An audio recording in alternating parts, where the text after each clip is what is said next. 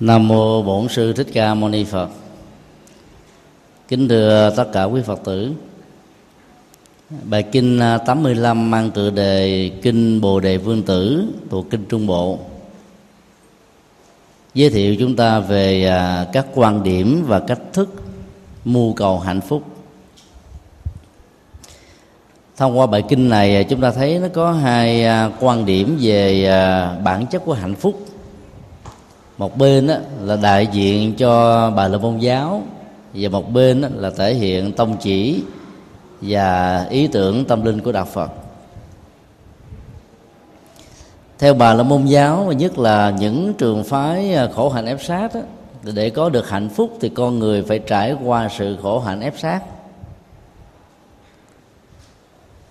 Và cái đỉnh cuối cùng của khổ hạnh ép sát chính là hạnh phúc đạt được trong khi đó à, đức phật à, hướng dẫn cần phải chuyển hóa tâm thức, làm cho nỗi đau, phiền não, nghiệp chướng, trần lao và những gì thuộc về tiêu cực đó, nó không còn à, có sức sống ở trong con người chúng ta. Thì lúc đó đó, cái hạnh phúc mới thật sự đạt được.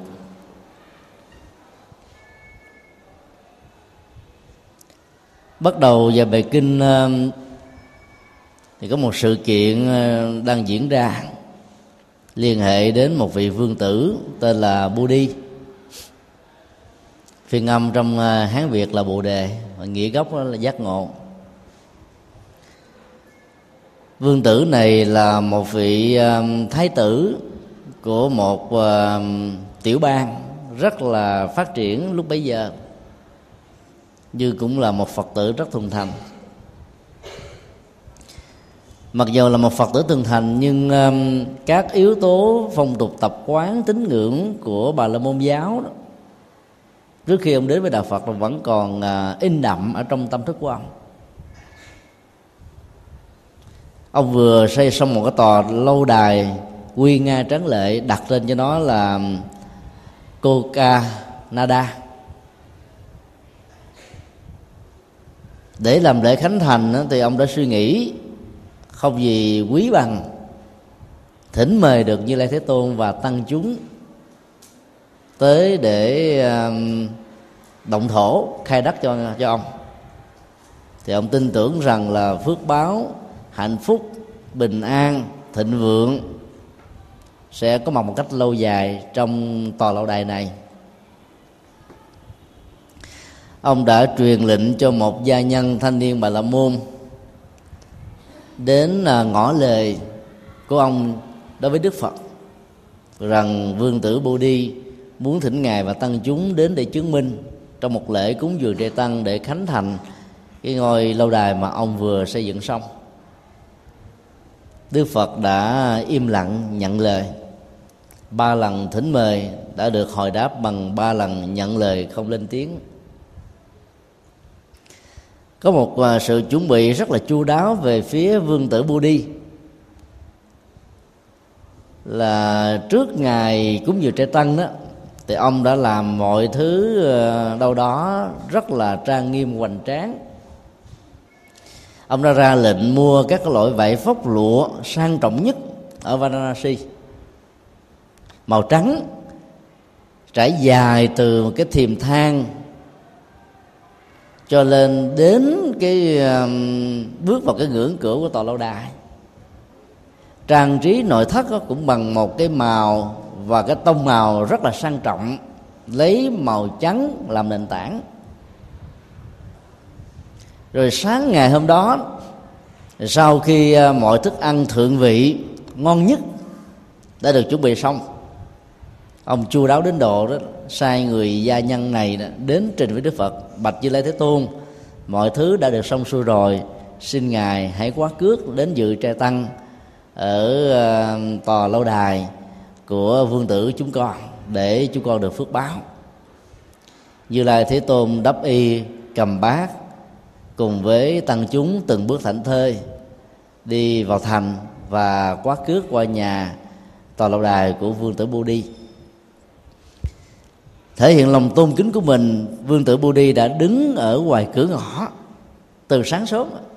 Đức Phật đến thì à, nó có cái giờ giấc vào giờ ngọ trai thì ngài mới dùng cơm thôi. Nhưng vì lòng tôn kính cho nên ông và gia quyến là đứng từ 9 giờ sáng ra mà không hề cảm thấy có bất kỳ một cái mỏi mệt hay là khó nhọc gì. Như lai vừa đến thì ông và gia quyến đảnh lễ ngài vấn an sức khỏe của ngài. Rồi chính bản thân ông đó, mời như lai thế tôn và tăng chúng đi và ông là người hướng dẫn. Đây là một cái ờ, nghĩa cử rất là thân thiện và rất là đặc biệt. Thường người ta cho gia nhân dẫn đi tham quan, còn lần này bản thân của thái tử dẫn đức phật đi. Và khi ờ, đi hết cái phần ờ, sân vườn xong rồi đó lên đến phần cầu thang, các tiềm thang như lai thế tôn đã dừng chân tại chỗ khá lâu và ngài không đi nữa. Ông mới trình thưa như lai thế tôn là bạch như lai thế tôn. Gia đình chúng con biết rằng là ngài phật sự rất là nhiều nhưng mà vì thương tự chúng con cho nên ngài đã quá cước qua đây. À, xin ngài hãy đi lên trên cái tấm vải lụa trắng này để cho gia đình chúng con được phước báo hạnh phúc bình an lâu dài. Thỉnh mời ba lần như lai vẫn lặng thinh không trả lời gì cả. Ở đây chúng ta thấy là nó có một cái à, sự khác biệt về cái biểu hiện im lặng. Thông thường à, ở trong ngữ cảnh văn hóa của phật giáo đó, im lặng là đồng ý. Khi à, người ta trình thưa một vấn đề gì đó, nếu mình thấy là không có một ý tưởng nào khác đó thì biểu tỏ sự đồng tình bằng im lặng tất cả các biểu quyết ở trong uh, các cái sinh hoạt tăng đoàn trước khi uh, đưa ra một cái quyết định hay là một cái thông bạch cái hướng dẫn một chính sách hoặc là các hoạt động phật sự nào đó thì cũng biểu quyết ba lần bằng sự đồng thuận im lặng. Nhưng lần này đó im lặng của đức phật lại có ý nghĩa hoàn toàn khác với cái im lặng khi ngài được thính mời ngài à, muốn giáo dục cho vương tử bu đi sau đó ngài đã nhìn ánh mắt từ ái của ngài sang à, thị giả a nan a nan là người à, gần gũi đức phật đến 25 năm. Do đó hiểu rất rõ tất cả những gì đức phật muốn thể hiện. A nan mới nói với vương tử bu đi như thế này. Hãy cuộn tấm vải này lại. Đừng quan phí nó. Vì như lai thế tôn nghĩ đến vô số những người nghèo khó không có cơm ăn áo mặc hàng ngày. Nghe lời a nan dạy, vương tử bồ đi đã cho tất cả các gia nhân cuộn tấm vải đó lại và hạ hết tất cả những cái trang hoàng quá lộng lẫy đẹp đẽ mà theo như lai thế tôn là không cần thiết cho một cái buổi lễ cúng dường trai tăng. Sau đó đó, như lai thế tôn mới từng bước thảnh thơi trên các tiềm thang đi vào phía cửa ngôi nhà để ờ, ngồi vào cái chỗ đã được sắp đặt sẵn. Tình tiết của câu chuyện này đó, nó mở ra một cái quan niệm về phước báo mà không riêng những người theo đạo Phật tất cả những người theo tôn giáo của bà la môn và các tôn giáo của ấn độ lúc bấy giờ đã đều có một cái nhìn và cái cách ứng xử tương tự rằng muốn được hạnh phúc bình an lâu dài thì phải thỉnh mời các nhà tâm linh tôn giáo đến bởi vì phước sẽ được ban tặng. Để làm công việc đó, đó thì rất nhiều uh, gia chủ đã bày tỏ lòng tôn kính nhất của mình chẳng hạn như vương tử bồ đi đứng từ 9 giờ sáng mà đến 11 giờ Đức Phật có quan lâm. Dĩ nhiên là chúng ta biết là đứng ở ngoài cửa, mồ hôi, mồ kê, nhảy nhựa là chuyện rất là bình thường. Thông thường thì ba tháng ăn cư đó để Đức Phật không có đi văn du giáo hóa. Nhưng những cái tháng nắng còn lại đó thì ngài sẽ đi quá duyên. Và dĩ nhiên không cần nói, chúng ta vẫn biết rằng là cái ngữ cảnh của bài kinh này xuất hiện ở trong giai đoạn của mùa nắng mà đứng trước hai tiếng đồng hồ, nếu không phải lòng tôn kính thì không thể nào thực hiện được. Ông chỉ chuẩn bị khá chu đáo vì ông nghĩ rằng là việc cúng dường như vậy đó sẽ mang lại phước báo cho gia đình. Cũng cần à, mở một dấu hoạt đơn nhỏ tại đây, là trong phong tục tập quán của người ấn độ đấy. Khi mà mình là cầu phúc, và nhất là cầu tự, muốn cho có được một đứa con trai đó trong gia đình để kế ngôi hoặc là tiếp nối cái gia gia tài sự nghiệp mà của ông bà tổ tiên để lại đó, thì người ta phải trang trí bằng màu trắng để mong cái quyền ước đó được thành tựu. Và trong tình huống này vương tử bồ đi đã làm đúng theo phong tục tập quán. Điều mà như lai thế tôn ờ, muốn chia sẻ với tất cả chúng ta đó là không cần phải tốn kém những thứ xa xí phẩm để tạo ra phước báo. Người à, phật tử và tín đồ nói chung, vì muốn có phước báo cho nên người ta đã làm rất là nhiều thứ để cúng dường trẻ tăng. Mà bản kinh à, nêu ra là các loại thực phẩm thượng hạng quý trọng nhất ở trong à, thành phố và vương thành lúc bấy giờ. Trên thực tế thì tu sĩ ăn uống rất là giản đơn cúng càng thịnh soạn nhiều chừng nào, chúng ta làm hư tâm tu sĩ chừng đó. Đây là cái điều mà quý vị có thể ờ, nghe và ngạc nhiên. Bởi vì khi mình ờ, cúng dường trai tăng, mình muốn làm mọi thứ, làm thế nào để cho tăng ni, tham dự lễ trai tăng hài lòng, là chúng ta nghĩ rằng mình có được phước báo. Khi mà mình bài thịnh soạn thì thế nào mình cũng hỏi một câu là, thưa thầy, thưa sư cô, ngày hôm nay đó là ăn uống có cảm thấy ngon không? Khi đặt câu hỏi đó thì cái nguyện ước của chúng ta là muốn lắng nghe câu trả lời là thực phẩm vô cùng hấp dẫn, ngon lắm. Làm như thế là sai cái hạnh tu tập và hành trì của người xuất gia rồi. Người xuất gia được đức phật ờ, giảng dạy đó là khi ăn đó, không đặt nặng cái khẩu vị, hưởng thụ, thưởng thức như là người tại gia. Vì làm như thế đó, sự đấm nhiễm thông qua cái lưỡi đã làm cho chánh niệm tỉnh thức đã không còn có mặt ở trong tâm thức của một người hành trì. Cho nên ăn rất là giản đơn để duy trì sức khỏe và có cơ hội à, tu tập một cách có kết quả đền đáp lại tấm lòng và sự à, cúng kính của ba tánh đàn na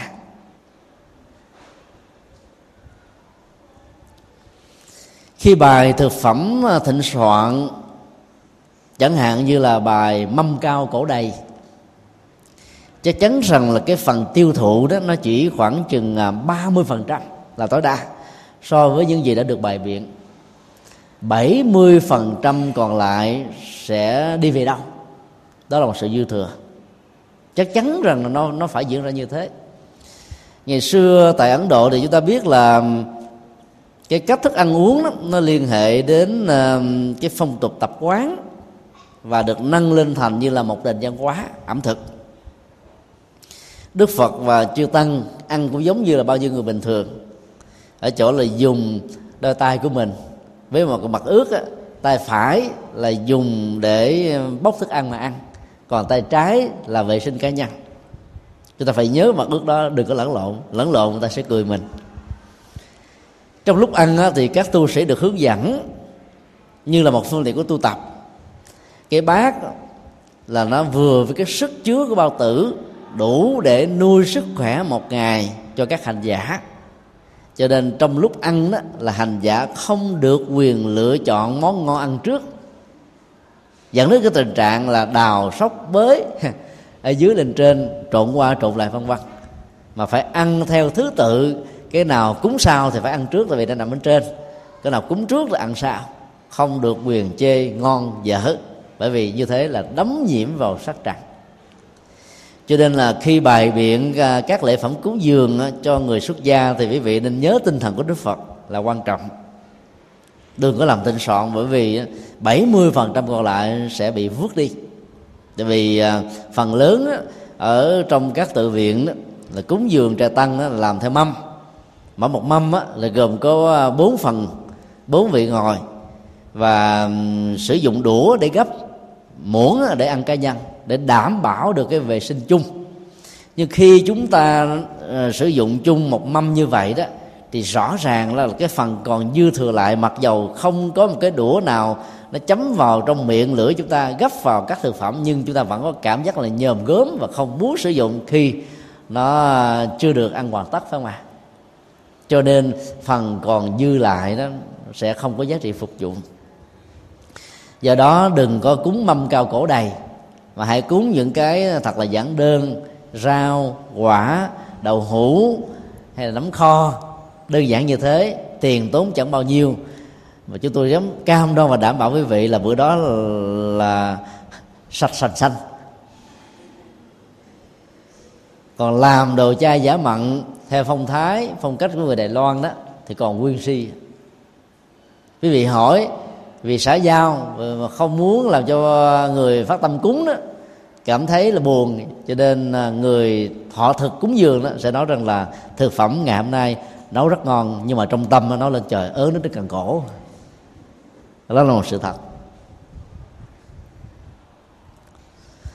Còn hơn thế nữa, vương tử Budi đã bày biện rất là nhiều thứ, trang hoàng rất lộng lẫy, vì nó gắn liền với cái ngày khánh thành mà cho nên ông có lý do và công việc làm đó rất là chính đáng. Vì thế, đức phật vẫn thấy đó là một sự xa xí.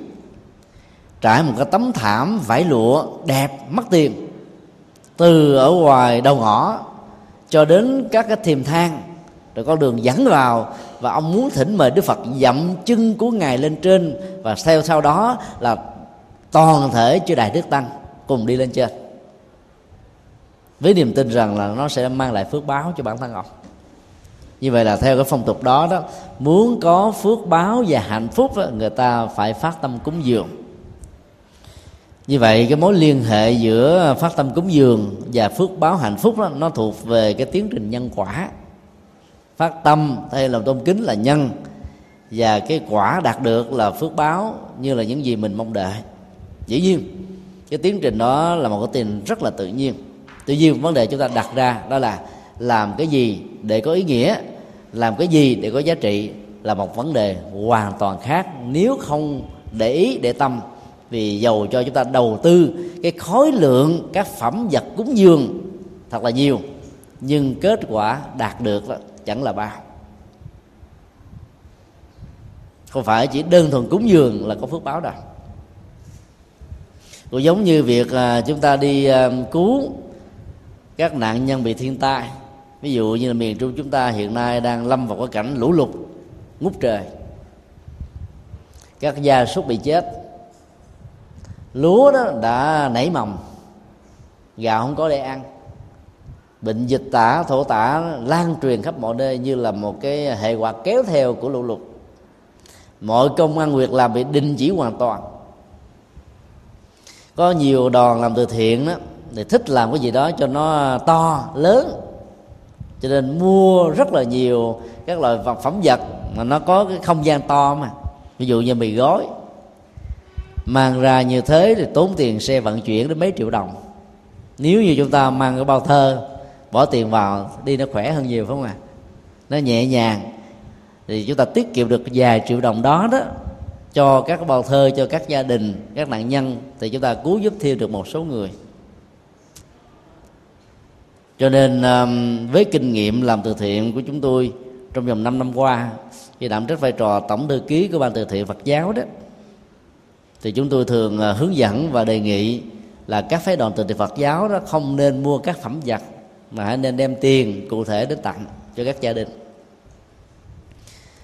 Nếu chúng ta làm từ thiện bằng à, cái thói quen đó là phải quay phim chụp ảnh xem cho nó quy nga lộng lẫy đầy đủ to lớn á, thì chúng ta sẽ không đáp ứng được cái nhu cầu thực tế của người đang lập vào cái hoàn cảnh khó khăn.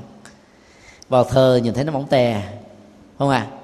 Và mình à, giao cho một cái à, gia chủ nào đó tiếp nhận mình lại sợ rằng là người đóng góp cho mình không có niềm tin rằng là mình có làm thiệt hay không vì trong bao thơ đó ai biết bao nhiêu đồng bao nhiêu tiền đó. Trên thực tế chúng ta có cách để thể hiện. Chúng ta có thể mời À, đại diện của các gia đình đó, hoặc là chính quyền địa phương sắp xếp một cái cuộc hội ngộ trong một cái địa điểm thuận lợi nhất định nào. Chúng ta đọc danh tánh lên từng gia đình và mời họ lên ký tên để nhận. Như vậy là đảm bảo phần lớn các gia đình sẽ nhận được. Thay vì chúng ta giao cho một tổ chức nào đó để làm, cái niềm tin có thể bị đánh mất và cái khoảng uh, trung gian đó nó có thể ờ, bị cưa cắt phần này hay phần kia. Trước khi chúng ta phát tâm gửi đến những tặng phẩm thì chúng ta cũng cần phải nói ý nghĩa và giá trị xã hội của nó một cách xúc tích cô động để chia sẻ nỗi khổ niềm đau mà thanh niên đang gặp phải để cho họ vượt qua được cái khó khăn và cái khổ đau của chính bản thân mình. Mấy năm trước khi ờ, thiên tai xuất hiện tại ấn độ cơn động đất đã làm cho mấy chục ngàn người phải tử vong và hàng ngàn ngôi nhà đã bị sụp lở. Thì một phái đoàn Phật giáo ở Úc Châu đã đến và nhờ chúng tôi à, làm à, hướng dẫn đoàn. Thì cái điều đầu tiên chúng tôi đề nghị đó là chỉ mê, nên mua. Thứ nhất là một cái à, cái dù như là một cái nhà dù đấy để cho các nạn nhân có thể ở được trong giai đoạn mà chưa có những sự trợ cấp chính thức từ phía chính phủ. Sau đó là các cái thùng nước thật là to. Bởi vì trong động đất đó, thì nước nó bị ô nhiễm và người ta đã phải bị di về đến một cái nơi an toàn ở một khu đất trống không có nhà cửa gì cả. Thứ ba đó là nồi ơ son chảo để nấu liền. Thứ tư đó là những phẩm vật à, khô để ăn. Và thứ năm đó là một cái phong bì dĩ nhiên là chúng ta phải hiểu rất rõ là cái dạng thiên tai nào thì cần những cái loại sơ cấp cứu nào để đáp ứng cái nhu cầu à, bức thiết và khẩn cấp. Thì chúng ta mới so dịu được nỗi đau cho quần chúng.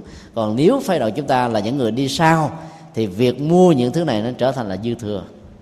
Cho nên phải dựa vào thời điểm dựa vào bản chất của từng à, vụ việc và sự kiện thì chúng ta mới quyết định là sử dụng cái gì đi. Cái quan trọng nhất không gì À, khác hơn là tiền. Bởi vì nó gọn và người ta có thể sử dụng nó để mua những cái loại nhu yếu phẩm cần thiết mà bá tánh đàn na hay là những nhà từ thiện đã giúp rồi, thì người ta khỏi phải mua lại thứ đó lần thứ hai hay là nhận hoài, nhận nhiều đến độ là không có nhu cầu để sử dụng, thì giá trị đóng góp của chúng ta sẽ trở nên là vô ích. Đức phật đã ám chỉ cho vương tử bồ đi như thế vì khi mời ngài dẫm đạp chân lên tấm vải sang trọng lụa là ngài đã đứng yên ở ngay cái cầu thang mà không muốn đi mà cũng không muốn nói. Và chính cái động tác đó đã làm cho vương tử tẩn thần sợ liền. Thôi, nghe theo lời giải thích của à, tôn giả a nan cho nên ông đã cho gia nhân dẹp hết tất cả mọi sự trang hoàng vì hiểu được ý của đức phật. Và cái câu phát biểu của ngài a nan rất là hay. Vì như lai thế tôn nghĩ đến những người nghèo khó. Như vậy thông qua cái cái cái cái tình tiết nhỏ này, chúng ta hiểu là để có được cái phước báo trong mưu cầu hạnh phúc đó, thì điều quan trọng là làm những việc cần làm cho cộng đồng xã hội và tha nhân. Vì cái tông chỉ của đức phật là phụng sự chúng sinh, tức là cúng dường chư phật. Để hưởng những sự sang trọng thì như lai thế tôn đâu có trở thành một hành giả tâm linh làm gì? Trở thành vua của đất nước Sakya sướng hơn nhiều. Những người tu cũng như vậy, xả hết tài sản, gia tài, sự nghiệp, danh phận của mình trong xã hội nếu có, trở thành một người rất là giản đơn, nhận lại những cái phẩm vật cúng dường của đàn nam và tính thí. Do đó quý phật tử khi à, phát tâm cúng, ủng hộ cái gì đó, phải thiết thực có nhiều người khi cúng dường cho tăng cứ mua phẩm vật nào là bằng chải đánh răng, là kem, là tập, là viết bánh, trái, đủ thứ mà trong một cái mùa an cư 3 tháng, gồm với 90 ngày mà ai cũng làm như đó, thì có lẽ là xài đến 10 năm chưa hết. Một cái ống kem đánh răng đánh 3 tháng chưa hết mà. Mà nếu như ai cũng làm như vậy thì bỏ đi đâu? Vì đó chúng ta phải cúng những thứ cần cúng, không nên là cúng ờ, cúng thừa, cúng dư, cúng trục lập thì như vậy là cái giá trị cúng của chúng ta đó nó mới thật sự là có chỗ để phục vụ. Ban từ thiện và ấn tống đạo phật ngày nay do chúng tôi chủ sướng trong uh, mấy năm qua đó là cũng có một cái chính sách rõ ràng trong việc ấn tống và giúp đỡ. Không phải là chùa nào à, có nhu cầu gỡ thơ đến là mình có thể gỡ kinh ấn tống. Bởi vì làm như thế không có giá trị. Chúng tôi uh, thường hỏi rằng là nếu chùa nào có nhu cầu tụng niệm đó thì mới gỡ cung kinh đến để cúng. Còn nếu chùa nhận đó là một cái tặng phẩm để biếu cho đá bá tánh phật tử đến chùa vào những cái dịp lễ lớn á, thì không. Bởi vì làm như thế bá tánh sẽ mang cái quyển kinh đó về để trên bàn thờ để cầu phước cầu lộc. Thay vì phải đọc tụng để hành trì. Không phải chúng ta keo kiệt hay là đông đo tính điếm nhiều quá trong khi làm việc làm. Nhưng nếu chúng ta không làm có phương pháp á, thì cái cái tặng phẩm của đàn na tính thí nó sẽ không có giá trị thật sự. Đức Phật nói rằng là ngài nghĩ đến những người nghèo khó, ý muốn nói với vương tử Budi Đi là trong những cái dịp như là khánh thành nhà, hay là mở cửa hàng, hay là làm các công việc gì đó đó, thì chúng ta phải gieo trồng phước báo cho các mảnh đề bất hạnh đang cần đến bàn tay chăm sóc và sự chia sẻ của chúng ta. Còn người tu sĩ thì không cần những xa sứ phẩm như thế này nếu chúng ta học theo tinh thần của bài kinh này thì mỗi lần mà cúng dường trai tăng đỡ tốn tiền lắm. Mua thực phẩm thượng vị có thể tốn 50 triệu. Còn làm thực phẩm giản đơn tốn chừng vài chục ngàn. Chùa giác ngộ, gồm có gần ba chục thành viên. Một ngày, đi chợ sáng, trưa và chiều chỉ có trăm năm chục ngàn. Không tính gạo thóc và các cái gia vị ghi là đầu à, quân bình á thì mỗi một khẩu phần ăn chỉ có năm ngàn cho ba cử sáng trưa và chiều. Nhiều chùa khác còn tệ hơn như thế. Nhưng tăng ni phật tử vẫn nhìn thấy rõ rằng là người tu ăn với chế độ kiêm tốn như thế vẫn khỏe mạnh bình thường. Thức ăn giản đơn mà đủ chất đó, thì đảm bảo được sức khỏe. Còn ăn quá nhiều các cái loại thực phẩm được bào chế đó thông qua các cái ờ, công nghệ hóa chất đó, thì chắc chắn rằng là bệnh tật sẽ gia tăng. Thì cúng dường như thế chưa chắc được phước rồi cúng toàn là những độc tố không là tăng đi ăn xong rồi bị bệnh tật. Sau đó đi khám bác sĩ tốn tiền còn nhiều hơn nữa. Đó, chúng ta phải ờ, biết chút đỉnh về y học. Nhất là những ờ, dược chất ở trong các cái thực phẩm mà chúng ta cúng đấy. Muốn như thế chúng ta phải đến gặp các bác sĩ để tư vấn. Cúng cái gì? Nấu cái gì thì cái người ăn á, sẽ được tiêu thụ dễ hành trì có kết quả. Ở trong kinh á, thì đức phật dạy là người xuất gia là không ăn những cái loại kích thích như là hành hẹ tỏi nén hương cừ. Và nhiều các cái loại thực phẩm nó có um, cái giá trị dược phẩm tương đương. Bởi vì ăn vào những cái thú như vậy là khó tu. Cho nên khi phát tâm cúng dường chúng ta đừng có làm những cái loại thực phẩm nó có những cái chất liệu này bởi vì làm như thế thì nhiều khi chúng ta cúng không có phước đúng không ạ? Do đó phải chọn đúng đối tượng thì à, quả phước á, ở trong à, việc cúng kính đó, nó mới có. Mà không đó tốn rất nhiều tiền mà chẳng có giá trị bao nhiêu. Như vậy việc cúng dường đó, để cầu phước báo chính là một trong những cái ngọn để dẫn đến hạnh phúc. Điều đó là điều mà chúng ta không thể phủ định. Nhưng phải biết cách thì kết quả mới đạt được cao.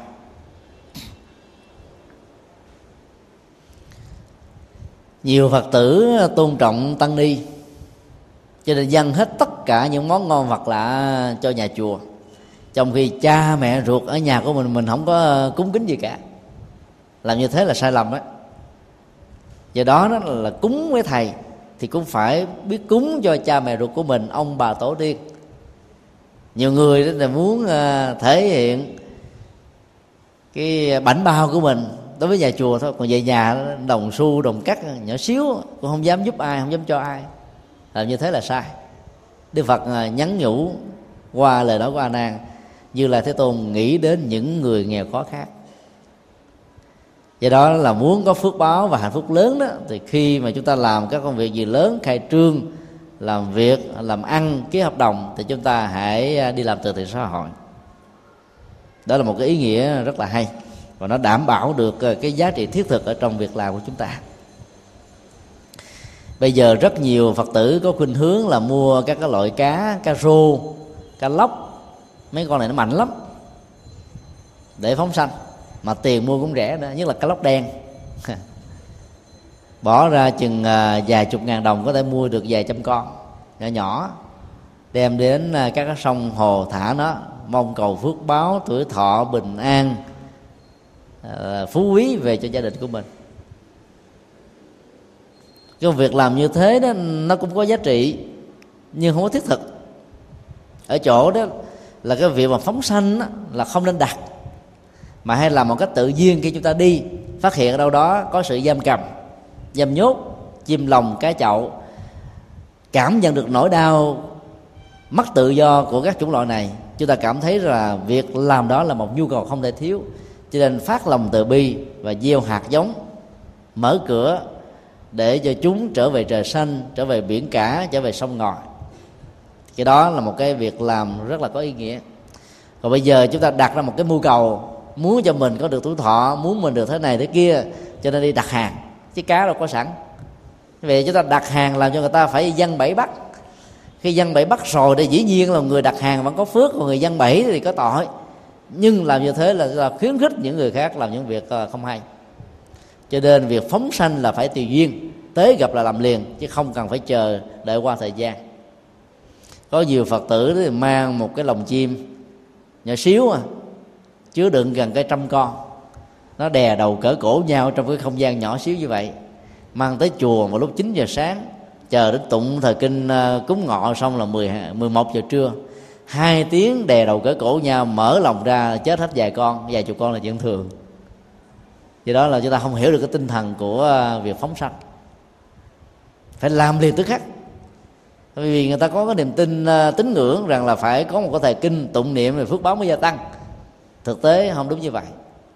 Quý vị không cần phải thỉnh mời quý thầy tụng kinh bái sám gì ở trong lễ phóng sanh. Chỉ cần mở tâm và lòng từ bi thật là to và lớn thấy cái cảnh tượng đó, chúng ta phải quan niệm như thế này, rằng tôi ý thức rất rõ tình trạng chim lồng cá chậu rất là khổ đau, cho nên tự do là hạnh phúc lớn nhất.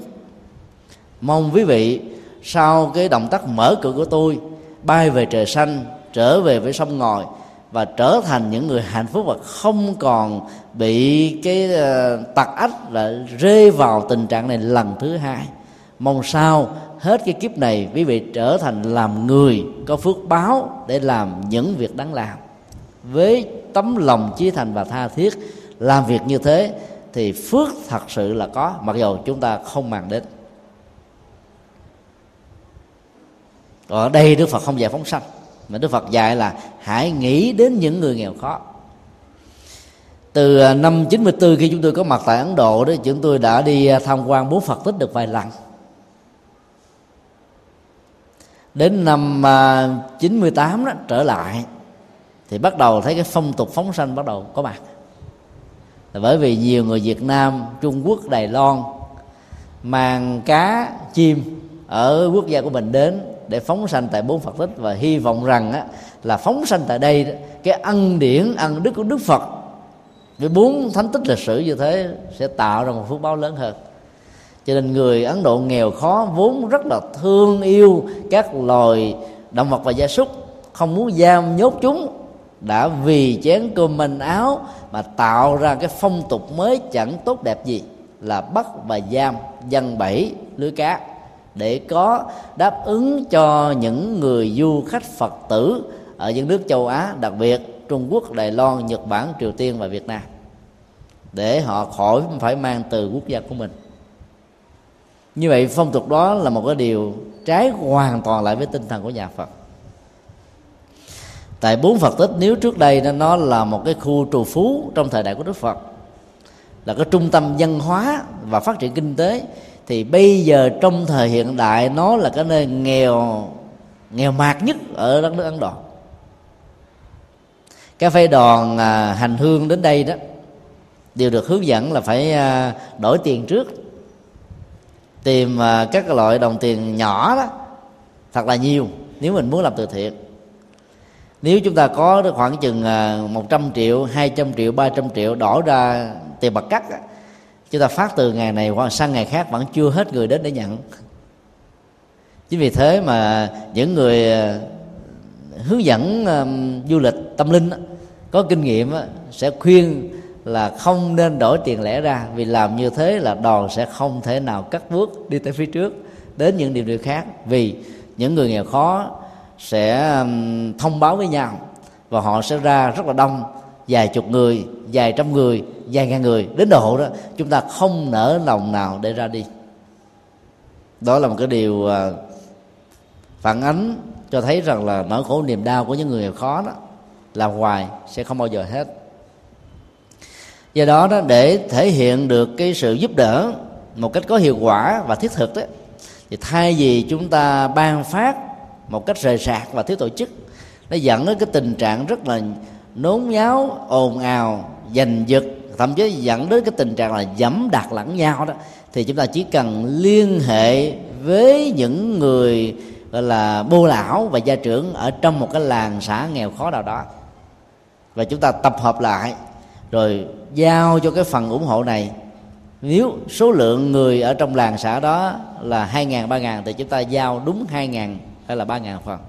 Thì như vậy nó có trật tự và đảm bảo được rằng là ai cũng nhận được một cách đồng đều. Thay vì chúng ta ban phát một cách ờ, như thế thì người nhận năm lần mấy lượt, người thì chẳng có phần nào. Nếu những người đó già, cả hay là ốm yếu, không có lấn lướt, không có cạnh tranh nổi với những người khỏe mạnh hơn ở trong các ngôi chùa vào những ngày rằm tháng giêng, rằm tháng tư, rằm tháng bảy, rằm tháng 10 cũng thường dẫn đến cái tình trạng ồn ào và náo nhiệt, đó là cúng cô hồn. Cúng xong rồi cái quăng thảy tùm lum, bá tánh đàn na giành giật nhau mà lấy, vì nghĩ rằng là có những cái đồng tiền đó, có những phẩm vật đó là mình có phước. Cúng cô hồn chết, đâu chưa thấy thấy cô hồn sống. Và nó là mất đi cái ý nghĩa xã hội đạo đức cho nên đó là chúng ta cúng tượng trưng và chúng ta tìm những gia đình nghèo khó hoặc là những cái nơi nghèo khó thì chúng ta giúp đỡ một cách tập thể, có tổ chức đàng hoàng, thì cái kết quả đạt được sẽ cao. Và trong những cái phần giúp đỡ này thì chúng ta nên chia sẻ pháp thoại.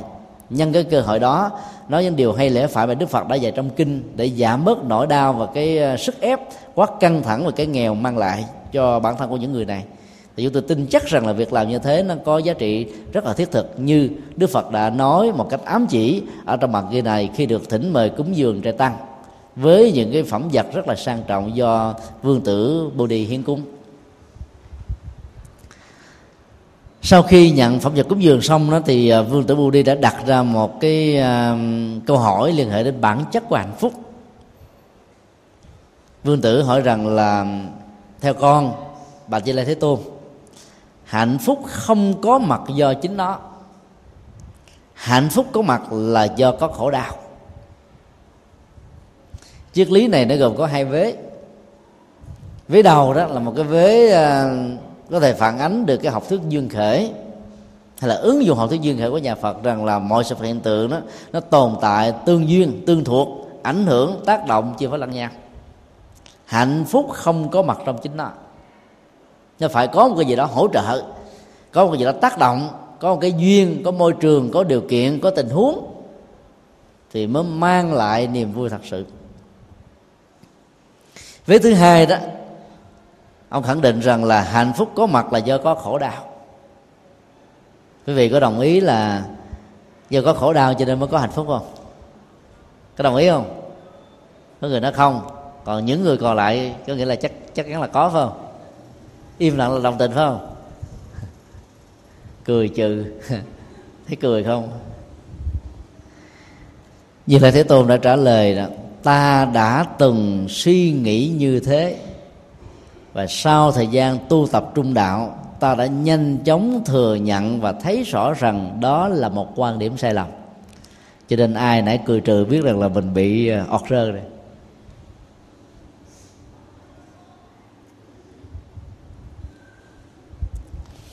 Cái vế đầu thì không có vấn đề.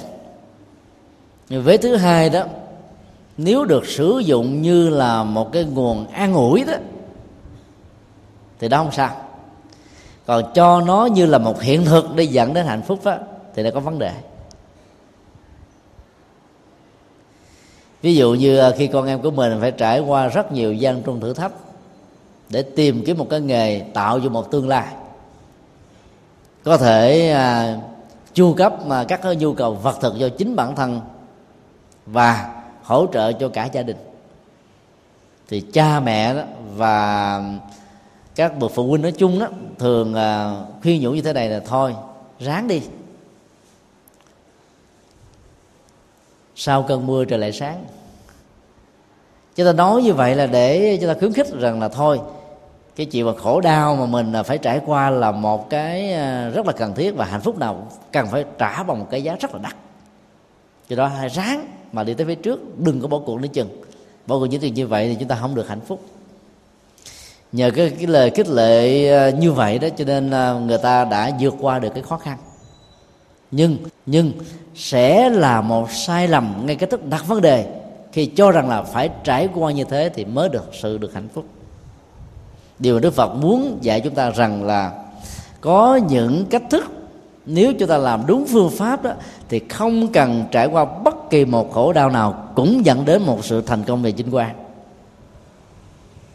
vấn đề ở chỗ là cái nhận định có đúng đắn hay không, việc thể hiện nó có đúng đắn hay không. Còn nếu không đúng đó, không thể nào có được kết quả. Cho nên giàu có nhiều người nỗ lực năm lần bảy lượt, thất bại lần này, nỗ lực lần khác làm không được hôm nay, nỗ lực làm ngày mai. Ấy thế mà, đâu cũng hoàn ra đó, không có bất kỳ một tiến bộ về sự thay đổi nào. Là bởi vì không nắm vững được phương pháp luận. Cái đây về hôm ờ, có hai thanh niên là nhà giải nghiệp trẻ đến ờ, gặp chúng tôi và chia sẻ cái nỗi đau rằng là họ vừa bị phá sản trong làm ăn. Hỏi, hai anh làm nghề gì? Nói chơi à, thị trường chứng khoán. Hỏi à, kết quả làm sao? Nói rằng là bây giờ trắng tay. Trước đây là ngày nào làm cũng thành công. Bây giờ đùng cái đầu tư nhiều, mua cổ phiếu quá nhiều vào một cái công ty. Mà công ty đó nó bị phá sản nhưng lại cho một cái giá ảo. Kết quả là anh ta đã phải à, là ôm bụng mà khóc cái thị trường chứng khoán là ở trong nước Việt Nam trong vòng à, một hai năm trở lại đây nó trở thành như là một cái điểm nóng. Và người ta đã đầu tư nó rất là nhiều. Cái giá trị của thị trường chứng khoán nó nằm ở chỗ là chúng ta đông đo tính điếm về các cái giá trị ảo tăng và giảm ở trong à, từng tình huống và tùy thuộc vào từng ngày với cái sự quyết định của những người cùng tham gia. Người có phước có thể đón đầu chúng đó cho nên đầu tư mua cổ phiếu có thể thành công. Nhưng mà người mà nếu không có phước hoặc là thiếu sáng suốt hay là không có kinh nghiệm về lĩnh vực này đó, thì đầu tư đâu là thất bại đó, lỗ lã đó. Thấy người ta thành công, đừng như thế mà vội mừng, nhào theo, đôi lúc rồi trắng tay. Bởi vì đây là một cái loại hình lao động đó, không khác gì với cái chuyện hên xui mai rủi đỏ đen nó là một loại hình cờ bạc được các hệ luật pháp trên thế giới này thừa nhận. Mà trên thực tế đó, cái sự sát phạt lẫn nhau, để loại trừ lẫn nhau trong cái cơ chế à, chứng khoán rất là cao.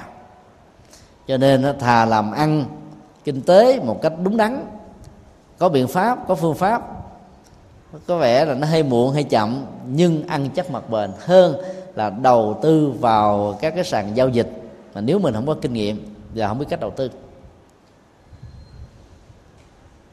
Họ đến và yêu cầu rằng là nhà chùa hãy cho họ cái phép, cái bùa. Để về chơi thì chứng khoán tiếp, gỡ gạt lại những gì đã bị thua lỗ. Chúng tôi suy nghĩ à, một vài phút và mở tủ ra lấy hai tượng phật, tượng quan âm cho tượng phật di lặc. Tặng tượng quan âm cho anh lớn, tặng tượng di lặc cho anh nhỏ và nói với hai anh như thế này, đây là bùa hộ mạng của hai anh đó. Ráng về tôn vinh các ngài, thờ phượng các ngài.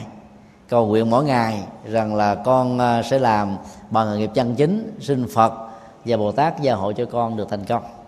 Nhưng nhớ một điều là đừng có dấn thân vào thị trường chứng khoán nữa, thì phật mới gia hộ nổi. Dĩ nhiên à, hai anh à, hơi thất vọng vì nghĩ rằng là đến chùa được cái bùa, cái phép. Và cái bùa phép đó đã ứng dụng trong cái cơ chế mà mình đã bị thua lỗ để gỡ gạt bây giờ được ông thầy khuyên là hãy từ bỏ nó. Không biết là khi trở về là hai anh có làm đúng theo lời yêu cầu không? Hay là tiếp tục đi chơi và mang đức phật ở trong cuộc chơi của mình để mong ngài gia hộ cho mình để đi đọt những người chơi khác bị lỗ? Thì như vậy đức phật làm sao còn bình đẳng nữa không à cho nên là con được hạnh phúc đó là phải tạo dựng bằng phương pháp luận đúng phương pháp đúng phước báo thì mới có được công đức chứ không phải là cầu nguyện và có bùa có phép phật gia hộ mà xong được đâu.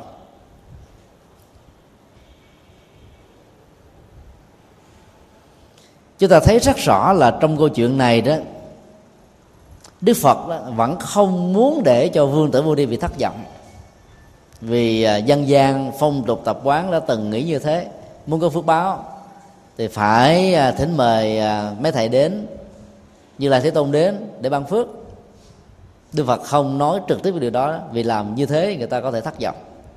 Mà ngài muốn ám chỉ một cách rất là khéo để ngoài việc cúng kính, có phước báo, cần phải làm những công việc thể hiện hết sức là cụ thể thì mới thành công.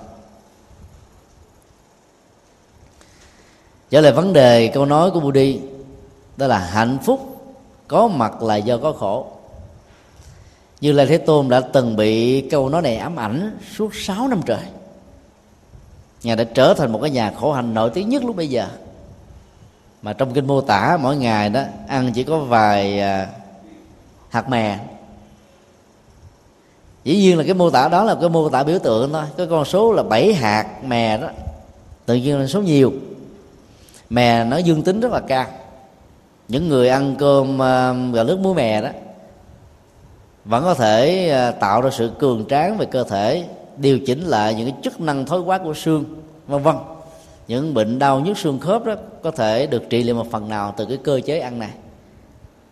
Và cái, cái lẽ là ngày xưa đức phật à, đã không dùng cơm nhưng mà dùng ngà để thay thế cơm. Cho nên cái dưỡng chất á, mặc dầu thân thể của ngài nó ốm tông ốm teo đó nhưng mà vẫn đảm bảo được tuổi thọ. Chứ nếu không như thế đó, thì có lẽ là ngài đã chết yểu rồi. Ngài sống đến 80 tuổi là một hiện tượng khá đặc biệt và phi thường vì suốt 6 năm trời khổ hạnh như vậy. Gặp như chúng ta, có lẽ là chúng ta đã chết sớm so với ngài rất nhiều. Sở dĩ mà ngài đã chọn con đường khổ hạnh ám sát là vì à, khi học đạo với các nhà tâm linh bà la môn giáo đó, người ta nói rằng là phải đi đọt các giác quan làm cho chúng nó không còn một cái ờ, cái niềm mơ ước gì để hưởng thụ các cái khoái lạc nữa. Thì lúc đó đó, cái dòng cảm xúc về hưởng thụ nó chết hoàn toàn thì hạnh phúc mới nó bắt đầu có mặt. Do vì lầm tưởng như thế, rất nhiều người đã thực tập theo. Và cuối cuối cùng kết quả là quả giác ngộ bồ đề chẳng thấy đâu bệnh tật, khổ đau và chết yểm đã diễn ra phần lớn các nhà khổ hạnh của bà la môn giáo chết ở tuổi 40 cho đến 50 Đức Phật là người duy nhất sống đến 80 tuổi. Bởi vì ngài đã thay đổi, trở thành một con đường trung đạo, không khổ hạnh ép sát, không hưởng thụ, và hãy lấy cái con đường trung đạo đó làm nền tảng trong việc thăng bằng cảm xúc, thăng bằng đời sống, thăng bằng vật thực, thăng bằng cơ chế, thăng bằng chế độ làm ăn hay là sinh hoạt thì tuổi thọ mới được đảm bảo được. Và đức phật nói là từ khi tìm ra con đường trung đạo đó thì ngài mới thật sự nếm được mùi hạnh phúc của giác ngộ. Chứ còn các khổ hạnh khép sát đó, không đưa ngài đi tới đâu. Mặc dầu trong một thời gian ngắn ngài đã chứng được hai à, quả đó là vô sở hữu xứ và phi tưởng phi phi tưởng xứ cái vô sở hữu xứ đó là một cái à, tầm nhìn về quán chiếu rằng là không hề có mọi thứ gì ở trên cuộc đời này. Bao gồm luôn cả nỗi đau. Nỗi đau nó có mặt là vì chúng ta đặng thức quá nó là chính mình ở phương diện này hay là phương diện khác. Khi mà nói là không có một thứ gì ở bất cứ chỗ nào thì nỗi đau nó cũng tan tan biến. Như vậy cái cách quán tưởng đó là một cái loại thuốc uh, là thuốc thuốc thuốc tê thuốc gây mê trị liệu trong một cái khoảnh khắc thời gian nhất định chứ nó không thể có giá trị trị liệu một cách lâu dài. Vì sau khi xuất thiền định rồi đó chúng ta vẫn đối diện với những thực tế khổ đau khác. Cho nên khổ đau vẫn hoàn là khổ đau. Còn phi tưởng phi phi tưởng xứ thì à, nó là một cái trạng thái thiền định mà mình đã không để cho cái dòng tưởng tượng về ý thức ý, ý niệm đó nó khống chế con người của mình cho nên đó, những khổ đau bám víu vào dòng cảm xúc đó, nó có nhưng trở thành bị vô hiệu quá và dĩ nhiên là cách thức này cũng là một sự trị liệu nửa về nó có giá trị hỗ trợ nhất định chứ không thể là một giải pháp cuối cùng. Từ đó đức phật đã thấy rất rõ rằng là mọi khổ hạnh áp sát đó không đưa ta đi tới đâu. Và ngài đã đến bờ sông đi liên tiền tắm lấy lại sức khỏe và ngồi thiền định với một quyết tâm rất là cao độ. Nếu không chứng đắc được đạo quả bồ đề thì ngài sẽ không rời khỏi nơi này. Kết quả là sau 49 ngày thực tập đúng phương pháp với con đường trung đạo, ngài đã đạt được sự giác ngộ lớn nhất của nó sau đó đức phật đã phân tích với Budi rằng là không cần phải nếm mùi khổ đau để có được hạnh phúc, mà chỉ cần thực hiện đúng phương pháp. Con đường đúng phương pháp ngài nêu ra đó là con đường thiền quán. Thiền khác với yoga ở chỗ đó, yoga đặt nặng vấn đề sức khỏe của ờ, thân thể vật lý. Làm cho cơ thể cường tráng để có một cái tinh thần minh mẫn. Trong khi đó nó thiền huấn luyện tâm thức để phóng thích và loại trừ những ức chế tâm lý, những nỗi khổ niềm đau có thể có trong tiến trình sống với nhiều cái sự căng thẳng và áp lực của cuộc đời.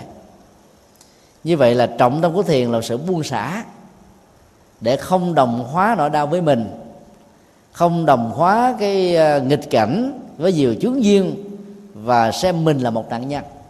Và nhờ thực tập thiền quán với hơi thở, nụ cười, thông dong, tự tại, thoải mái, thảnh thơi tùy duyên tùy phận, tùy thời tùy cảnh mà hành giả đạt được cái trạng thái vượt lên trên thuận và nghịch. Và đó chính là cái tiến trình để giúp cho hành giả có thể có được hạnh phúc rất là cao. Thứ hai, ngài chia sẻ, sau khi thực tập thiền quán đó, thì hành giả sẽ bắt đầu có được cái trạng thái hỷ lạc của sơ thiền, nhị thiền, tam thiền và tứ thiền mà chúng ta đã học rất nhiều ở trong các bài kinh trước đây. Cái trạng thái hỷ lạc đó nó không phải là một cái phản giác quan. Và ai đạt được cái trạng thái này đó mới có thể cảm nhận được bản chất thật của nó là gì. Nó không phải là một cái sự xung động của giác quan mà nó là một cái à, tĩnh tại nhẹ nhàng sâu lắng. Mà trong kinh thường đưa ra một cái ví dụ đó cũng giống như là trong cái mùa, mùa hè nóng nực. Khó chịu oi bức vô cùng. Đi mỏi mệt sau một quãng đường dài. Tìm thấy được một cái dòng suối mát ngâm mình dưới đó. Hồi phục lại sức khỏe. Tâm chúng ta sảng khoái vô cùng và trạng thái hỷ lạc nó cũng à, tương tự như vậy. Và nó còn sâu lắng hơn vì nó không mang tính điều kiện, mà nó là cái kết quả của chuyển hóa tâm thức. Khi mà lòng tham, lòng sân, lòng si, nghi kỵ, hận thù, nhỏ nhoi, hẹp hòi, ích kỷ đã được lột dở hết tất cả các góc cạnh của nó, thì hành giả sẽ có được một sự à, chứng đắc nhẹ nhàng thư thái của cõi tâm. Thì đây chính là cái hạnh phúc rất là thiết thực. Thứ ba ngài nói nếu muốn có một cái um, hạnh phúc sâu sắc hơn và thách đố với tính thời gian vô thường hơn thì hãy chọn con đường xuất gia để vượt qua các cái khoái lạc của giác quan và đặc biệt là tính dục. Bởi vì các khoái lạc của giác quan đó nó là một cái phản ứng quá chất diễn ra trên não trạng làm cho chúng ta có những đê mê với những cái tính lệ thuộc, nếu không có nó, chịu không nổi. Và chúng ta chạy theo cái sự thỏa mãn đó, biến mình trở thành nô lệ. Cái gì mà làm cho mình trở thành nô lệ về lệ thuộc thì không thể gọi là hạnh phúc đích thực. Cho nên, ở cái mức độ sâu và cao thì hạnh phúc đối với người xuất gia chính là việc giải phóng nội ám ảnh và những ước chế tâm lý về tính dục. Người làm chủ được nó và nâng cái năng lượng tính dục trở thành năng lượng của lòng từ bi để phục vụ tha nhân và cộng đồng, thì người đó đưa cái hạnh phúc lớn hơn. Còn đối với người tại gia, thực tập thiền quán ở mức độ ban đầu của người xuất gia là đã có thể có được hạnh phúc sâu lắng hơn là những cái hạnh phúc bình thường.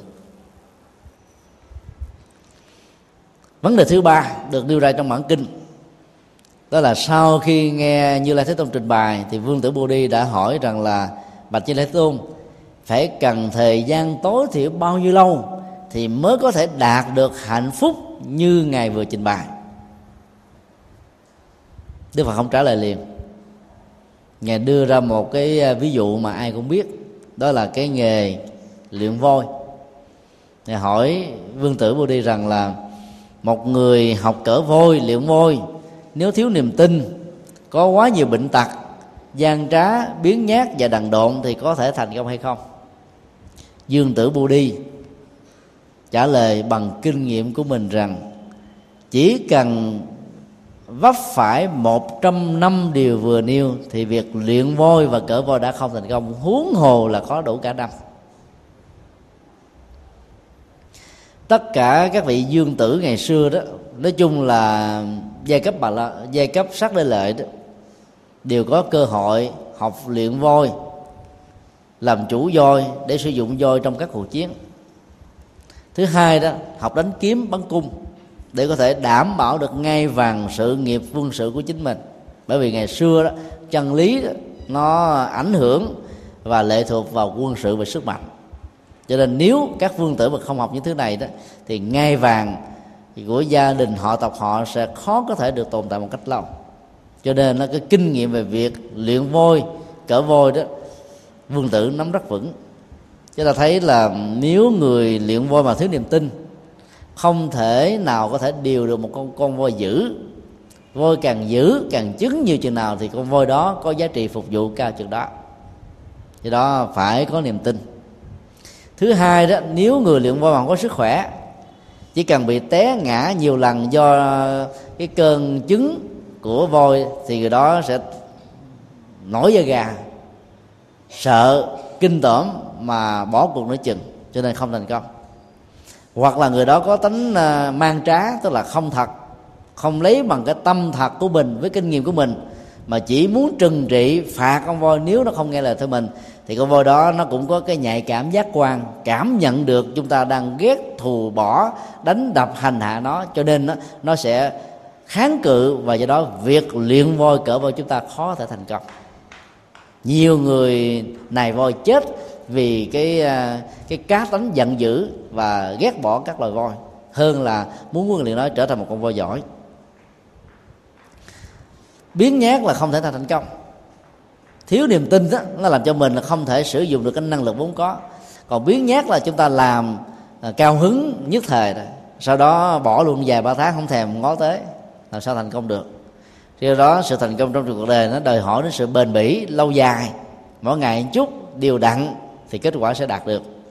Cuối cùng là nếu mình không có trí thông minh, không có khôn ngoan, thì giàu cho có có ý nguyện, có thao thức, có mong muốn, cũng không thể nào có kết quả tốt. Sau khi à, nghe vương tử bồ đi phân tích và giải trình à, cái kiến thức của ông về việc luyện voi thì đức phật mới nói như thế này. Người học đạo muốn có được cái kết quả hạnh phúc, bất luận là người tại gia hay là xuất gia, phải hội đủ năm yếu tố. Khi năm yếu tố này có mặt rồi đó, thì đừng có bận tâm đến tính thời gian.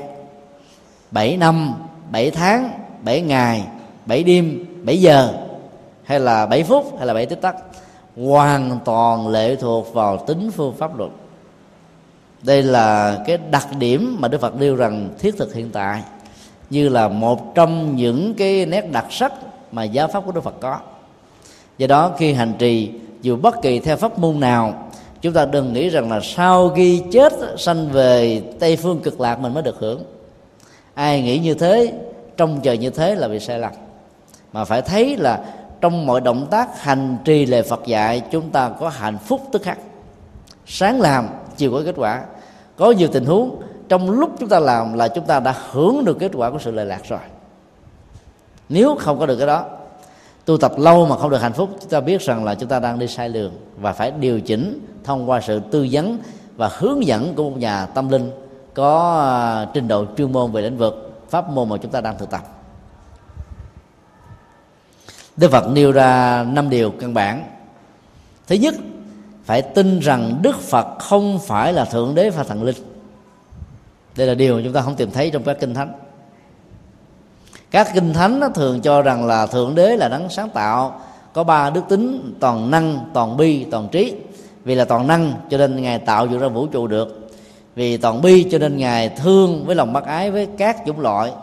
Vì à, à, toàn trí cho nên làm được những việc khó làm. Cho nên đó đức phật nói đó là những lời tuyên bố rỗng của con người tín ngưỡng nắng tạo ra các thượng đế hơn là thượng đế nắng tạo ra con người.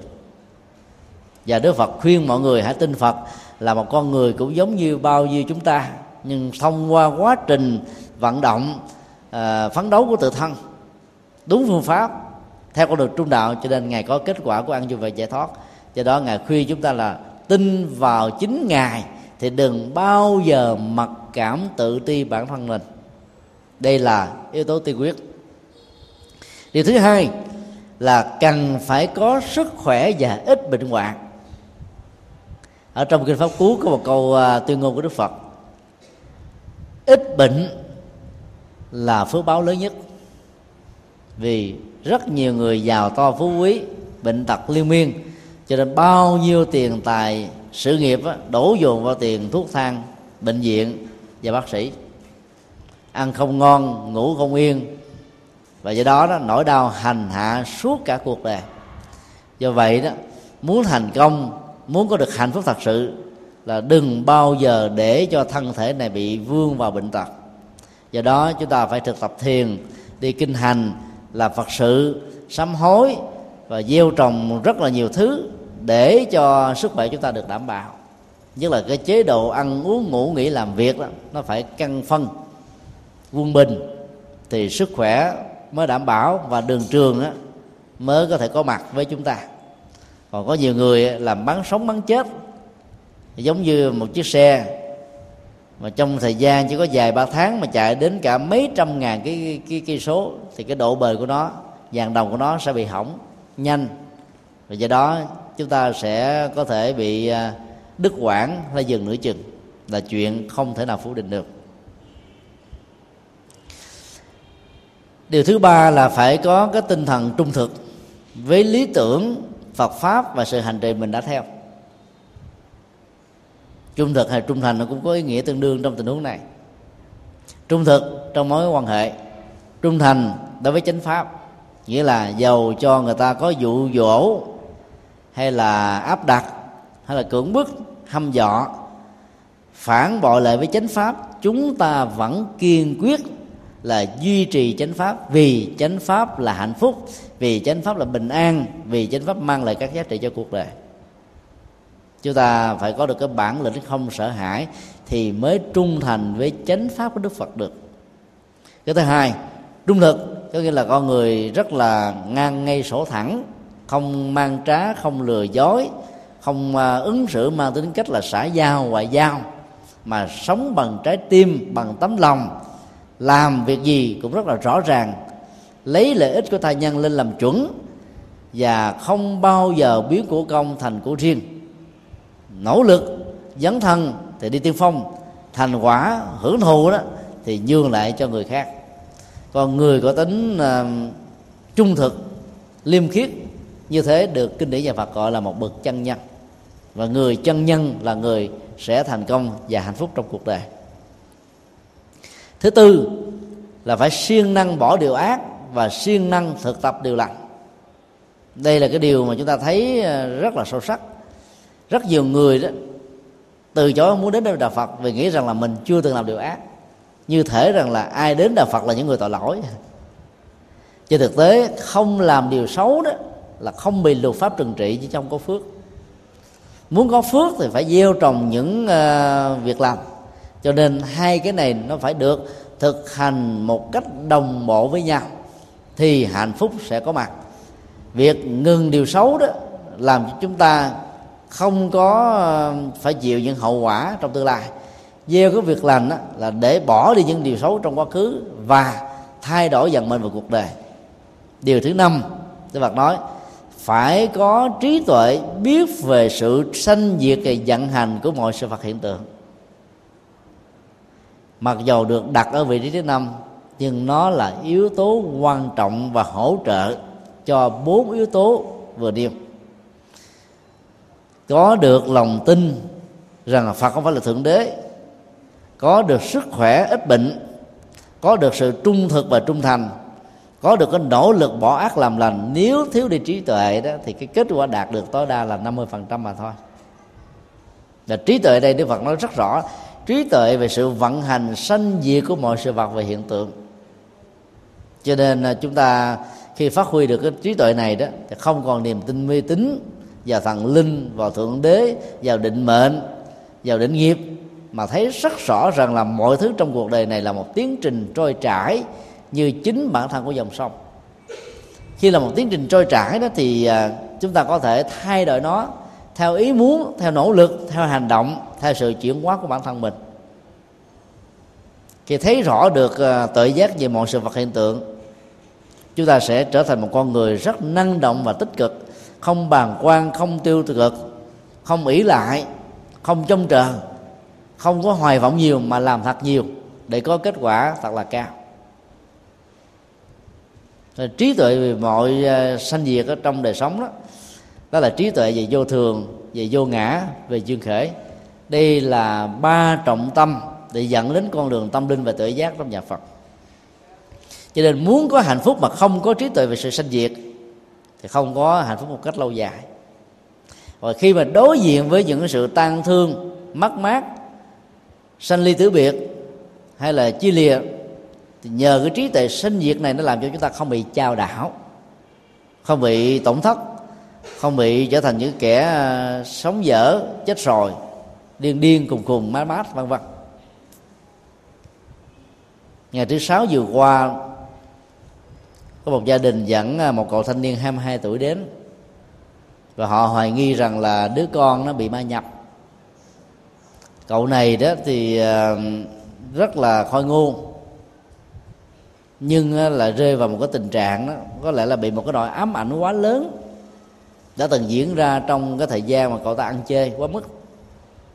Cái nỗi khủng hoảng đó nó làm cho cậu ta bị mất trí không biết mình là ai. Khi tới chúng tôi hỏi um, tên gì? Thì cậu nói uh, tên một người phụ nữ. Hỏi năm nay bao nhiêu tuổi? Cậu ta trả lời là tôi chết lâu rồi. Chết hồi nào? Lý do tại sao? Cậu ta lắc đầu không biết. Hỏi cha mẹ của cậu là gì? Thì cậu ta nói là cái người ngồi kế bên tức là ba ruột đang dẫn cậu ta đi. Thì qua cái câu trả lời cuối cùng này chúng tôi đoán biết chắc chắn một trăm phần trăm là cậu này không có bị ma nhập gì hết á. Nếu mà ma nhập á, thì không thể nói cái người cái bên của mình là cha của mình, mà phải nói cha của mình là một hương linh nào đó chết cái đây bao nhiêu năm. Vì thì cô ta đã là một hương linh. Cho nên cái sự rối loạn, cái chức năng của thần kinh đó đã làm cho người này không biết mình là ai có nhiều người có thể rất là khôn ngoan về tiền bạc, về tính toán về việc này việc nọ, nhưng mà nó lại có những cái ngớ ngẩn, không thể nào hiểu nổi. Thì trong nhà Phật nó đó là cái, rối loạn cái chức năng nhận thức đấy của cái tôi, làm cho người đó ờ, có cảm giác không biết mình là ai. Khi vừa gặp chúng tôi thì cậu ta có một cái nỗi sợ hãi chưa từng thấy. Cặp mắt mắt thần, xanh lè, xanh lét ôm chầm chập vào à, thân thể của cha của cậu. Và nói là thầy ơi đừng tiếc lần là tôi thầy ơi đừng tiếc lần là tôi. Chứ tôi phải dừng lại không tới nữa. Sau đó à, vì cái lúc tiếp cậu ta là lúc à, 6 giờ kém 2 phút.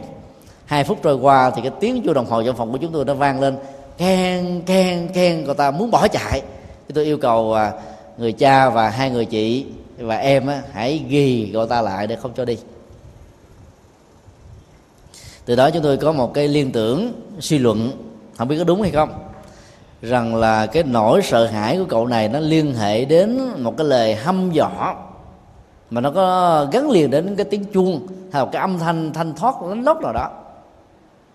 Làm cho người đó không còn thấy được rằng là ai là người thân, ai là kẻ thù, ai là người giúp mình, ai là người hại mình.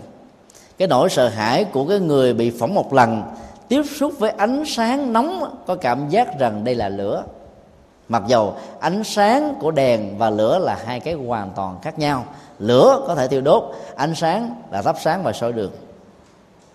Cô ta đã sợ khủng bố, khủng hoảng dữ quá cho nên đã dẫn đến một cái nỗi sợ hãi rất lớn như thế này.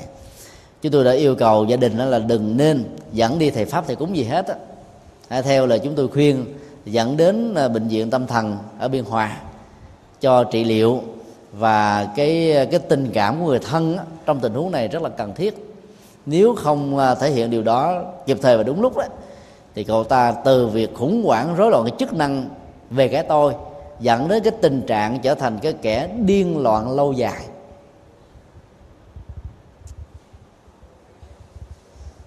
Chúng tôi uh, cho cậu ta một bài thực tập.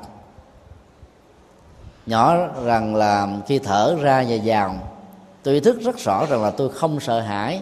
Tôi được hạnh phúc tôi được bình an. Tôi sống khỏe mạnh. Không ai có thể làm thương tổn gì đến tôi. Còn ta phải mất đến nửa tiếng được mới mới thuộc được cái câu này. Và mới ờ, sáng nay đấy thì gia đình ờ, có cho chúng tôi biết là tình trạng của cậu nó, nó tương đối là nó khá hơn. Do đó đó là có những cái chứng bệnh đó, chúng ta phải hiểu được cái gốc rễ của nó cái nguyên nhân tức là sự sanh. Và cái sự kết thúc của nó đó là sự diệt. Nếu mình có được cái kiến thức về cái nguyên nhân và kết quả của mọi vấn đề mà trong đây Đức Phật nói là trí tuệ và sự sinh diệt của mọi sự hiện tượng đó, thì chúng ta sẽ truy ra được cái bế tắc của vấn đề nằm ở đâu và giải quyết nó một cách uh, nhanh chóng. Chứ bằng không đó phán đoán một cách sai lầm đó càng trị liệu thì càng làm cho vấn đề ngày càng nặng nề và ngày càng bế tắc nhiều hơn. Đây là năm yếu tố đức phật nói muốn có hạnh phúc lâu dài, thì những người theo đức phật phải thực tập. Đó là một cái quan điểm khác về hạnh phúc.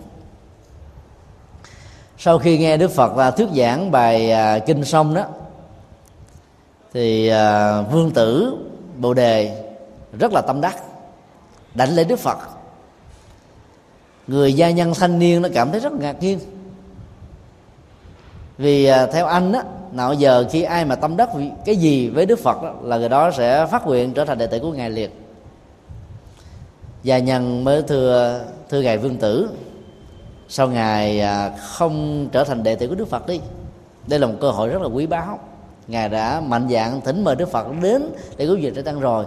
Thì việc mà quy ngưỡng ngài đâu còn là cái gì khó khăn lắm đâu đừng để đánh mất cơ hội quý báu này. Dương tử bồ đề lại đức phật thêm một lại nữa, mỉm cười với người gia nhân và nói như thế này. Thật ra đó, ngày hôm nay, ta chưa kịp quy thôi chứ chưa phải là không quy. Và đây không phải là lần quy đầu tiên mà lần quy lần thứ ba.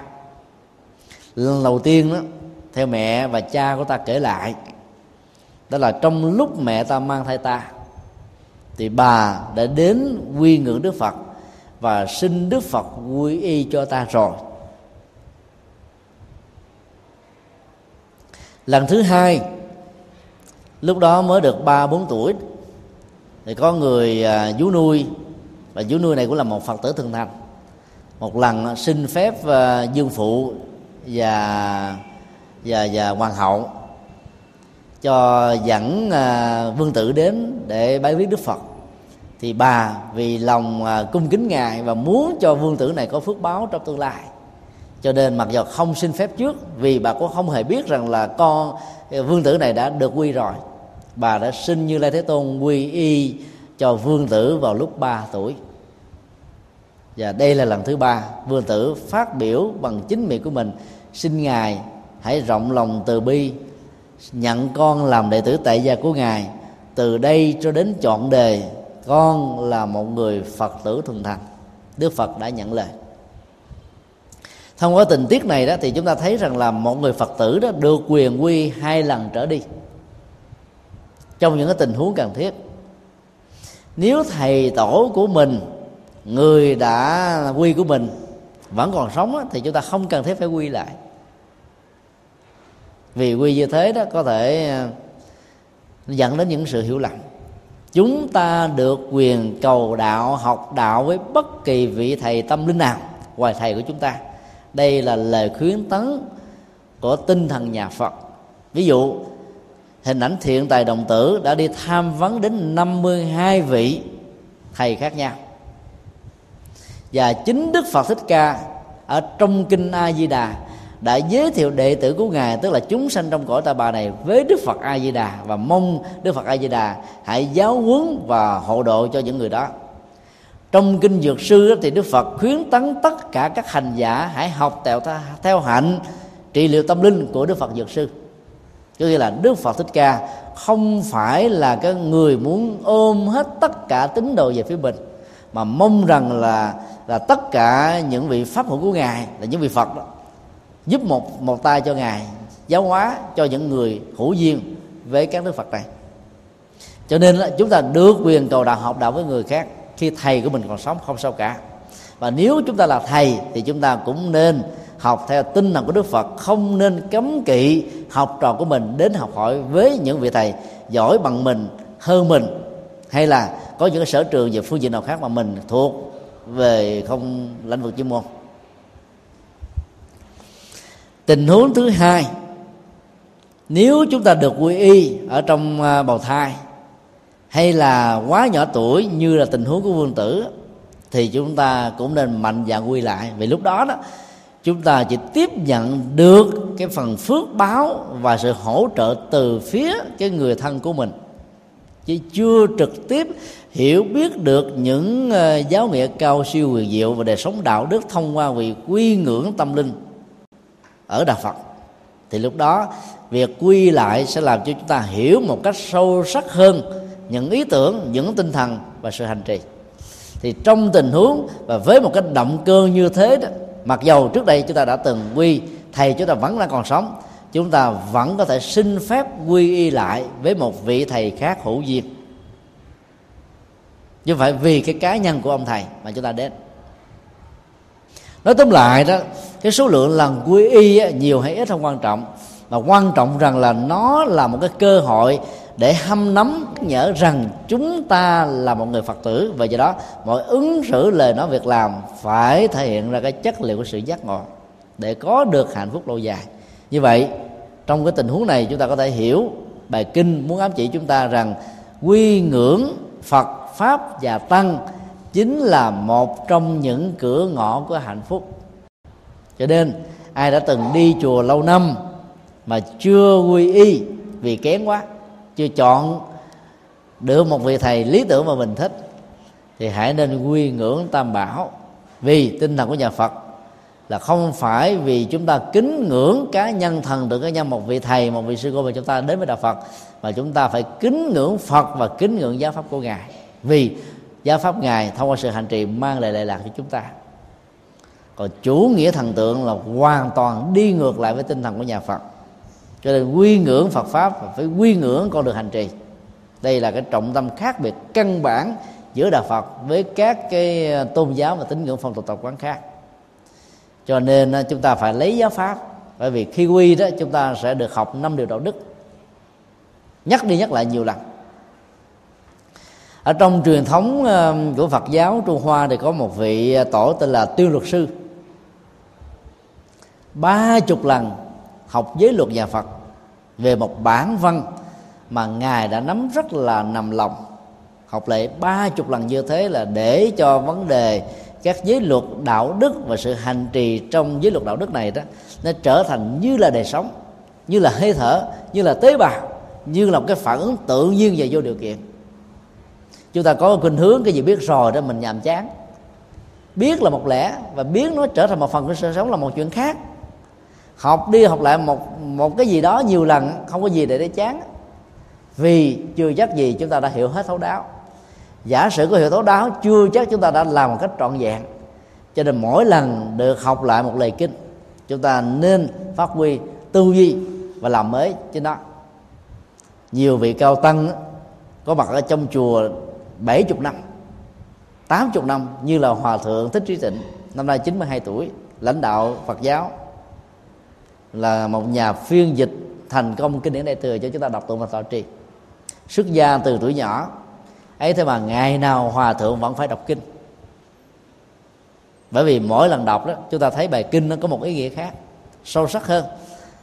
Nó tùy theo cái tình huống tâm lý, nhận thức và hoàn cảnh, môi trường mà chúng ta sống mà cái sự tiếp nhận nó được thể hiện theo cách thức này hay cách thức nào.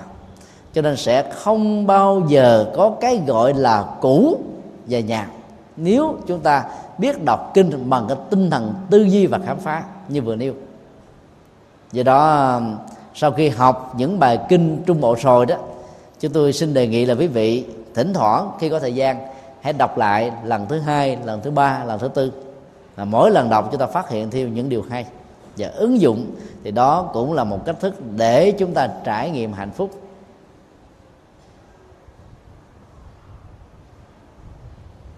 Nói tóm lại, bài kinh này à, nêu ra bốn phương pháp để có được hạnh phúc.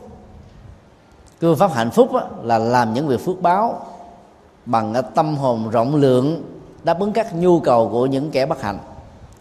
Cái thứ hai đó bản chất của hạnh phúc nó liên hệ đến phương pháp và con đường trung đạo, chứ không phải phải trải qua những nỗi khổ niềm đau để có được nó. Thứ ba đó, về thời gian để đạt được hạnh phúc, nó lệ thuộc vào phương pháp và sự hành trì. Cho nên, nếu đi đúng, thì thời gian có thể rất ngắn, nếu đi sai, có thể dài chục năm, nhưng chẳng đi tới đâu. Và cái phương pháp, nó phải gắn liền với việc tin phật không phải là thần linh, mà tin phật là một con người, làm đúng phương pháp cho nên có được kết quả phải có sức khỏe thông qua tập luyện và cân bằng giá trị của mọi sự vận hành. Phải trung thực phải uh, trung thành với lý tưởng chánh pháp và hạnh phúc. Phải siêu mọi ác làm lành và phải có trí tuệ về mọi sự vận hành sanh và diệt của mọi sự vận hiện tượng. Thì chúng ta mới có được cái giá trị cao nhất của nó. Và cuối cùng đó là giàu mình có giỏi có cao siêu có hay có thông minh cũng không nên bỏ lỡ cơ hội không quy tam bảo. Chúng tôi biết à, một số phật tử vô danh, đọc kinh rất là nhiều, hành trì rất là hay, nhưng mà vì kén và không kính phục tăng bảo cho nên không thành quy. Họ nói rằng là tôi còn giỏi hơn các ông thầy, quy làm gì?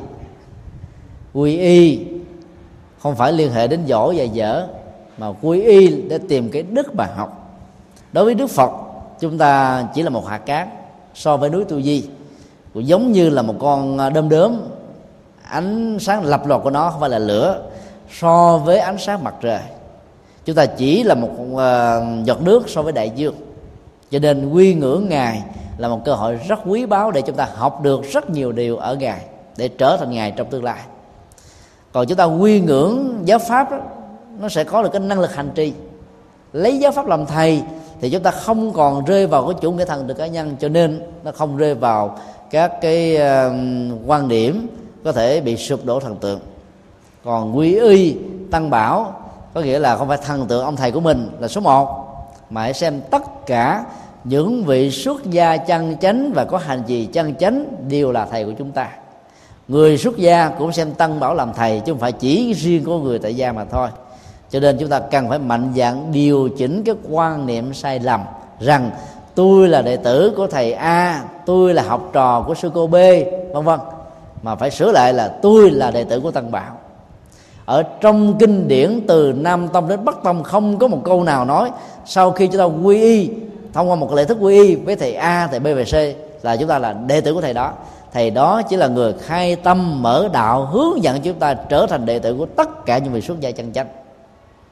Có được như thế đó, thì chúng ta không còn có những cái tinh thần 12 sứ quân thầy của ta, giáo pháp của ta, pháp môn của ta, ngôi chùa của ta nữa, mà là thầy của tất cả, giáo pháp của tất cả và cùng làm việc vì lợi ích chung. Đây là cái tinh thần mà đức phật đã nêu ở trong à, bài kinh này. Chúng ta kết thúc à, à, việc tìm hiểu bài kinh thứ 85 tại đây.